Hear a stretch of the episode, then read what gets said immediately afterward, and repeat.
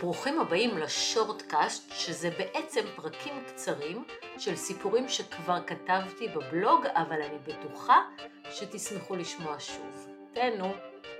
היי, והיום יש לי סיפור מטורף בשבילכם על דנית, שרון ורועי. תקשיבו. דנית הייתה גרושה ואימא לילדה בת שש כשהכירה את רועי. גם הוא היה גרוש, אבא לילדה בת שמונה, איש נדל"ן, נעים הליכות וחלק לשון. כבר בדייט הראשון הוא סיפר לה על הגירושים שלו. הוא אמר שאשתו בגדה בו, ולמרות שהוא היה מוכן בהתחלה לסלוח עליה בשביל לשמור על המשפחה, היא לא הצליחה לנתק קשר עם המאהב, ולכן לא היה מנוס מגירושים. למרות הפגיעה הקשה באמון והמשבר הקשה, הם פנו לגישור והם סיימו בהסכם, והם ביחסים מאוד טובים ובמשמורת משותפת. הוא גם הוסיף ושאל אותה על הגירושים שלה, ואיך היחסים שלה עם אבי בתה, וכמה פעמים בשבוע הילדה נמצאת אצל אבא שלה, ודנית שיתפה אותו והתפעלה מכמה הוא רגיש ומתעניין בבת שלה. אחרי שנתיים של קשר זוגי, רועי מציע לדנית נישואים, והם טסו לקפריסין להתחתן, כי הוא כהן והיא גרושה. עד מהרה דנית הרתה ונולדה להם בת משותפת, ויחד עימה מקבל רועי מאבא של דנית את הכינוי אבו אל-בנת, וגם חצי דירת חמישה חדרים שתהיה לכל נסיכה חדר, לבת של דנית ולבת של רועי, וגם לבת המשותפת. בינתיים, וככל שהשנים חולפות, רועי בקשר מצוין עם גרושתו, אבל הוא מאוד לא אהב את אבי בתה של דנית. בכל הזדמנות הוא התנסה עליו, הוא לעג למוצאו המזרחי, לזה שהוא נהג מונית, והוא גם לא היסס לעשות את זה ליד הבנות. הבת של דנית התחילה לפתח סלידה מרועי שהלכה וגברה, וכשהגיעה לגיל 12, היא התחילה לענות לו. הם נקלעו למריבות סוערות עד שבפעם אחת הוא כינה אותה פרחה, והיא ברחה נסערת מהבית. דנית שנקראה ביניהם מאז ומתמיד, אבל הייתה טבע, מטבעה פייסנית ורגועה, לא יכלה לקבל את זה יותר, והיא ביקשה מרועי לעזוב את הבית. רועי ארז תיק ועזב. שבועיים דנית לא שומעת ממנו. הוא לא מגיע לקחת את הילדה ולא יוצר קשר. אחרי שבועיים הוא מגיע עם פרחים, מתנצל בפני דנית, מתנצל בפני הילדה, ואומר, זה בחיים לא יקרה יותר. הוא סיפר לה שכשהוא לא היה בבית, הוא היה אצל גרושתו ביחידת דיור שבדיוק התפנתה בבית שלה במושב, ואומר, איזה מזל שאנחנו ביחסים טובים, ושהוא מאוד מעריך את גרושתו על העזרה. שרון, הגרושה שלו, הייתה בת 19 כשהיא נישאה לרועי. היא הייתה בת יחידה להורים שהתגרשו בילדותה, והיא סירבה ללכת לאביה מאז שהיא הייתה בת חמש.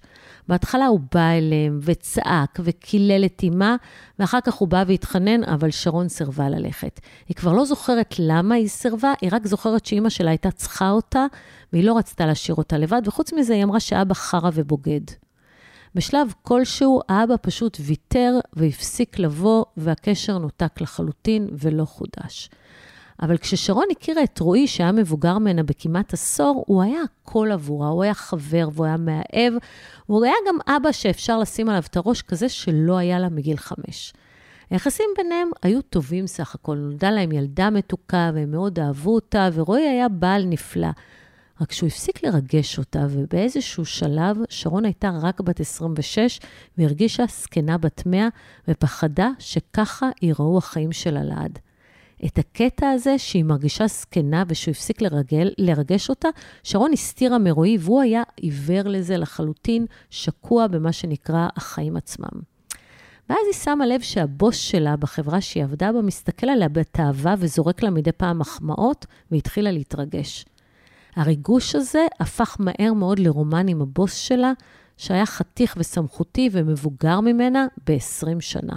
הוא לקח אותה למסעדות יוקרה ולצימרים מפנקים, והוא קנה לה עגילי יהלומים, ורועי לא שם לב לכלום, רק ראה שיש לו בבית אישה מאושרת. עד שאשתו של הבוס חיטטה לו בטלפון כשהוא יצא לשחות וגילתה הכל. אני אהרוס לזונה הזאת את החיים, היא הבטיחה לבעל שחזר מהשחייה, והוא הבין שיום הדין הגיע. היא דרשה ממנו קודם כל לפטר את שרון. הבוס שלה פחד מאוד מאשתו ולא רצה להתגרש, ובלי להסס, הוא הודיע לשרון שהכל נגמר ושהוא מפטר אותה וישלם לה את כל מה שמגיע לה. שרון הייתה גמורה, גם המאהב שלה זרק אותה וגם פיטר אותה, משבר כפול.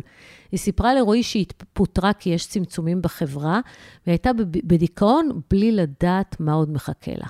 ואז אשת הבוס שלחה לרועי את כל צילומי המסך שהיא אספה מהטלפון של בעלה, והנציחו את הרומן כולו.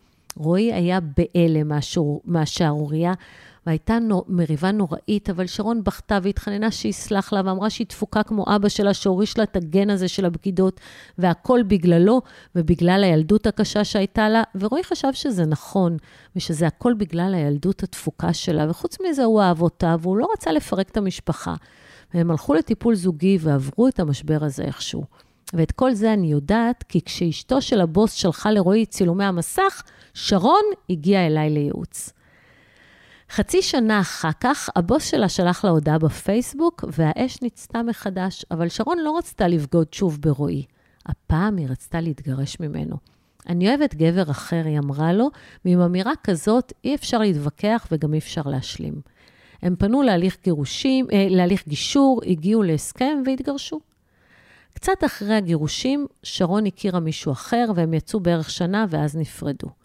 הקשר עם רועי היה מצוין, הם היו הורים מסורים לביתם היחידה, שבכל פעם שהיא ראתה אותם יחד, היא דיברה שהיא רוצה אח קטן. אבל יש לך אחות קטנה, אמר לה רועי, ושרון נהגה לתקן אותו ולומר, חצי אחות. והייתה את הפעם ההיא שדנית זרקה אותו מהבית, והוא סימס לה וביקש להיות אצלה. את מה שהיה שם בשבועיים האלה אפשר רק לנחש. אף אחד מהם לא דיבר על זה מעולם. נחזור לרועי ודנית. שאחרי טיפול חזרו לחיי נישואים שגרתיים. בטיפול רועי למד לקיים תקשורת מכבדת עם הבת של דנית, ודיבר על כמה הוא אוהב ילדים, ולא משנה של מי הם. בינתיים שרון גרושתו נכנסה להיריון וילדה בת נוספת. הוא סיפר לדנית שהיא הייתה בבנק הזרע ושהוא שמח בשבילה שנולדה לה עוד ילדה ממש בדקה ה-90. כשהילדה הייתה בת שנתיים, רועי סיפר לדנית שהבת שלו רוצה שאחותה הקטנה תבוא איתה אליהם, ושאל אם זה בסדר שהוא ייקח גם אותה. אחרי הכל, מסכנה ילדה, אין לה אבא. מהרגע הראשון, דנית שמה לב ליחס החם שלו לילדה ולאהבה הגדולה שלו אליה.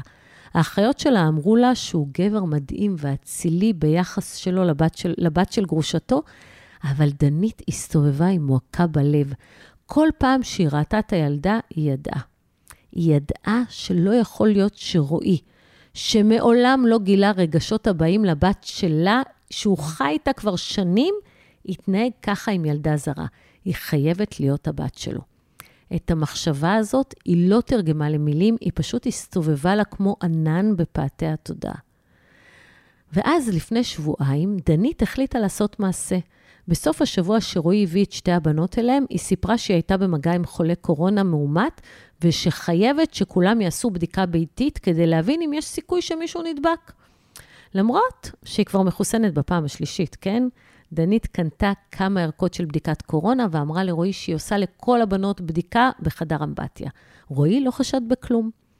דנית הזמינה ערכת בדיקת DNA מאתר 23andMe. וחוץ מבדיקת הקורונה, היא גם ביקשה מהבנות שירקו למבחנה שהגיעה במעטפה מחו"ל והחביאה במגירה של החזיות. ואז, אחרי שבוע, הגיעו התוצאות. שתי הבנות של שרון, אחיות שלמות מאותם הורים. למרות שבלב דנית ידעה, היא קיבלה בהלם את התוצאה הברורה, והחליטה שמכאן אין דרך חזרה. היא הראתה לרועי את התוצאות, והוא המשיך להכחיש, הוא אמר שזה לא אמין ושהיא פרנואידית, ואיזה חוצפה לעשות בדיקת DNA בלי הסכמת האימא, ואפילו איים ששרון תגיש נגדה תלונה במשטרה. הוא עושה לי גז לייטינג, היא אמרה לי השבוע, וביקשה להתחיל הליך משפטי. זהו להיום.